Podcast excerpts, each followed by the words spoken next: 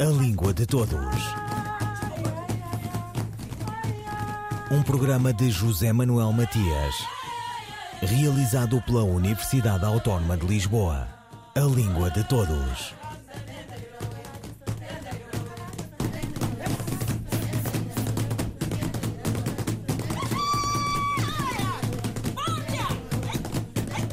Com uma larga experiência docente e estudiosa da língua portuguesa, Margarita Correia desdobra-se em encontros da mais diversa índole.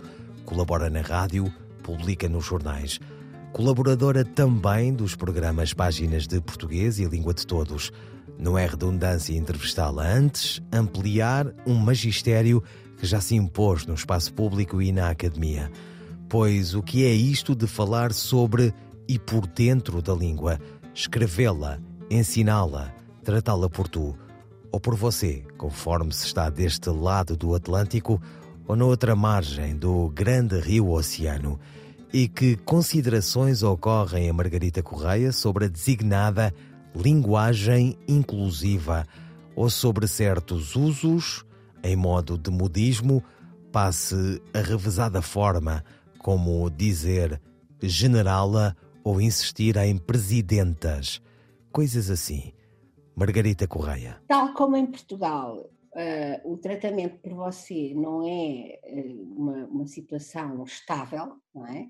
Aliás, o uso das formas de tratamento uh, está sujeito a muita variação, variação entre gerações, entre estados sociais, entre zonas do país, etc. O voz ainda se mantém, ao contrário daquilo que algumas pessoas afirmam, o voz mantém-se no norte do país, as pessoas continuam naturalmente a utilizar a forma voz e a segunda pessoa do, do plural, perdão. Também no Brasil, nós falamos no Brasil como um todo, mas também no Brasil as coisas não são completamente homogéneas, não é? Uh, nós temos, por exemplo, em, o você no Brasil equivale ao nosso tu, não é? Portanto, é um, é um tratamento de proximidade, em geral, mas, por exemplo, nós vamos para zonas uh, específicas do Brasil, por exemplo, o Rio Grande do Sul, e as pessoas utilizam o tu, não é? O tu é, é, é o equivalente ao nosso tu, e, portanto, as pessoas utilizam-no, e, e, quer dizer, há, há, há também muita variação entre Portugal e o Brasil. O que é que isto significa? Significa que as sociedades têm sofrido nas últimas décadas grandes mudanças, não é? Nós sabemos que, por exemplo, no caso de Portugal, nós temos, por exemplo, a migração para as cidades, a partir dos anos 60, não é? Isto para começar nos anos 60 e para não voltar a não ir mais para trás. Depois, nos anos 70, temos o 25 de Abril e temos a mudança de regime, e depois de, temos uma intensificação, de, aliás, uma generalização da educação e da escolaridade, etc, etc. E hoje em dia nós, eu acredito e acho que vivemos numa sociedade muito menos estratificada do que aquela que eu conheci um, quando era criança. E, portanto, isso tem reflexos na linguagem, porque, de facto, a língua toda, digamos assim, as, as mudanças sociais vão refletir-se na, na, linguagem e, e, também, obviamente, que se refletem nas formas de tratamento, que é, digamos assim, uma, uma das, hum, um dos aspectos mais evidentes da, da, da relação ou da, da, maneira como as pessoas entendem a, a relação que têm umas com as outras. Mas não é apenas nas formas de tratamento que as variedades europeia e do Brasil divergem. Não, de modo nenhum. Bom, falemos de uma variedade nacional idealizada brasileira, que é idealizada porque dentro do Brasil há muita variação linguística, não é? E falemos de uma variedade eh, nacional idealizada portuguesa. E também falemos de uma variação idealizada, porque, embora Portugal seja muito mais pequenino que o Brasil, nós bem sabemos que é um país que também uh, conhece muita variação linguística interna, não é? Eu não sou a pessoa mais habilitada para falar sobre a questão, eh, mas há, pessoas, há colegas meus que têm estudado nos últimos anos, têm levado a cabo estudos sistemáticos sobre a variação entre o português brasileiro, partir, penso eu que a partir da norma, não é? Da norma dos dois países, a variação entre o português brasileiro e o português europeu. A variação é a muitos níveis. É, é lexical, que há palavras que têm significados diferentes ou uh, situações em que a mesma coisa é chamada de formas diferentes uh, dos dois lados do Atlântico.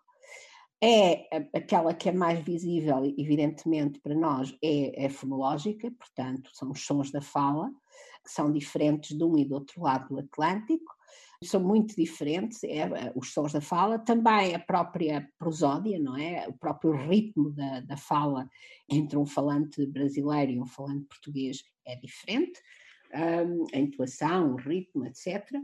E depois também, obviamente, as diferenças de caráter sintático são, estão, estão presentes, não é? Temos muita variação em algumas áreas, Uh, no caso do português oral do Brasil, por exemplo, temos a questão da, da, da concordância dentro do, do, do, sintagma nominal, portanto, a concordância entre o nome e o determinante e o adjetivo, uh, que na língua, na língua oral informal Uh, não se processa como, como em português europeu, portanto, há uma, o, o, o, género e o número podem ser marcados no nome e depois os, os elementos que estão à volta do nome podem manter-se invariáveis. Depois há outra questão que é muito problemática no português, seja qual for a variável, é quase tão problemática como o, é quase tão problemática como as formas de tratamento, que é a colocação dos pronomes uh, dos, dos, chamados clíticos. Eu, eu, te amo, eu amo-te, uh, eu amo você. Esses pronomes que, que são pronomes que estão normalmente uh, a ocupar funções ligadas ao verbo da frase, variam muito na posição entre o português europeu e o português do Brasil. E poderia falar em outras formas de variação, são, são bastantes, não é? Agora, é preciso lembrar que, por exemplo, a colocação, a chamada colocação dos clíticos em Portugal, na variedade europeia, também está em mudança e também as gerações mais novas, os meus alunos da faculdade, não usam os clíticos exatamente como eu uso, não é? Não os colocam exatamente da mesma maneira que eu, que eu os coloco e, portanto, são, são áreas da língua que estão, que estão em mudança. Mudando um pouco de assunto, com as mulheres a assumirem papéis cada vez mais importantes na sociedade, já tivemos no Brasil a presidente Dilma Rousseff e em Portugal uma mulher a assumir o, posto de general. Isto não faz com que acabe por surgir alguns problemas quando Dilma assumiu a presidência, quis que a chamassem presidenta. Com esta mulher a assumir o cargo de general, podemos chamá-la de generala? Como podemos gerir todas estas questões? Em relação à, Dilma, é assim, as palavras acabadas em NTE, portanto, os nomes de cargos acabados em NTE, como estudante, presidente, representante, etc., de, de, acordo com a norma, não fazem variação de género, não é? Portanto, são invariáveis em relação ao género. Em Portugal, eu acho que isso continua a acontecer e elas continuam a ser invariáveis em relação ao género. Por exemplo, eu considero, continuo a chamar a, a, a, Presidente da Comissão Europeia Presidente da Comissão Europeia e não Presidenta. No caso da Dilma, por um lado, um, aparentemente, alguns dicionários da variedade brasileira do português aceitam a forma Presidenta como uma forma uh, da norma, não é? Talvez não a forma preferida, mas uh, uma forma aceitável. No caso da Dilma, uh, digamos assim, o, o, gesto de ela querer ser chamada presidenta é, sobretudo, penso eu, um gesto de afirmação política e ideológica, não é? Por um lado, porque ela uh, é uma mulher que, que lutou pelos direitos das mulheres, não é? Uma feminista, e por outro lado, porque ela sabe bem que, que a, a, população que a elegeu, não é? Que é uma população mais popular, se é que isto é permitido, portanto, são, digamos assim, camadas sociais mais pobres, mais populares, eh, que são sobretudo, foram sobretudo as responsáveis pela, pela eleição da Dilma, é a forma como essas pessoas dizem, Presidenta, é? a nossa presidenta, e até é uma forma carinhosa de dizer a nossa presidenta. Quanto à generala ou general, a questão não é de agora. a questão da, da, da, feminização ou não dos, das patentes militares é uma questão que se colocou a partir do momento em que as pessoas, em que as mulheres tiveram acesso à carreira militar, e a opção das Forças Armadas foi manter a forma feminina. Uh, e, portanto, provavelmente, formalmente, a senhora será a senhora general, não é? Ou a senhora capitão, ou a senhora uh, sei lá, almirante, não sei, qualquer patente. Por que é que isso acontece? É que no caso das, uh, no caso das patentes militares há um problema, uh, que é o seguinte, assim como a embaixatriz é a esposa do embaixador e a embaixadora é a mulher que exerce o cargo de embaixador, não é? Da mesma maneira, general, a sargenta, capitoa, uh, ou sei lá, uh, majora, formas do feminino das patentes, usam-se em linguagem, uh, em linguagem não formal, não é? Uh, coloquial, na oralidade, e designam as esposas dos respectivos cargos militares. Margarita Correia, modo de ensinar formas de usar.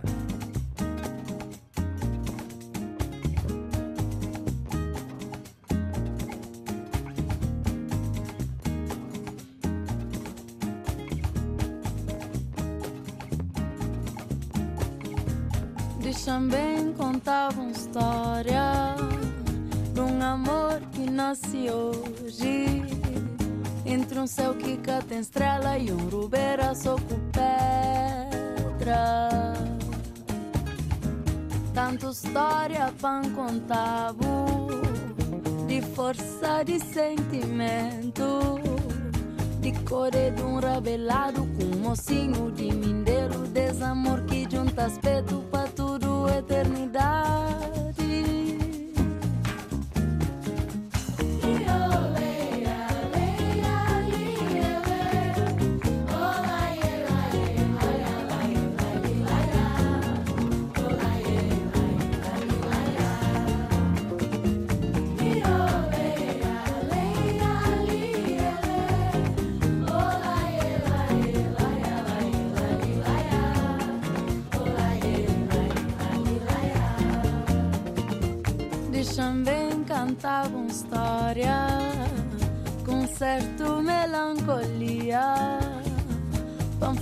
É que saudade, dinha cabo que é verde.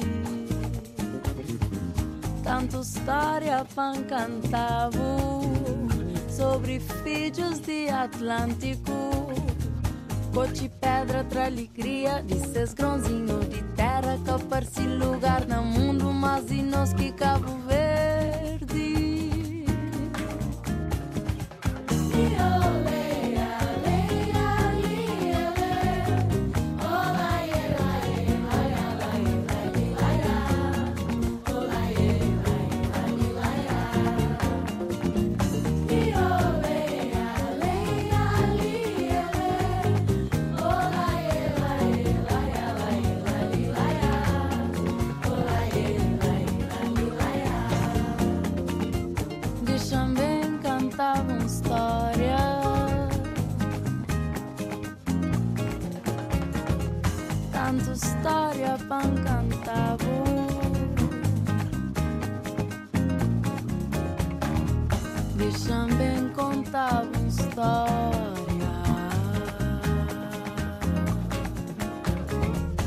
História História de Mayra Andrade.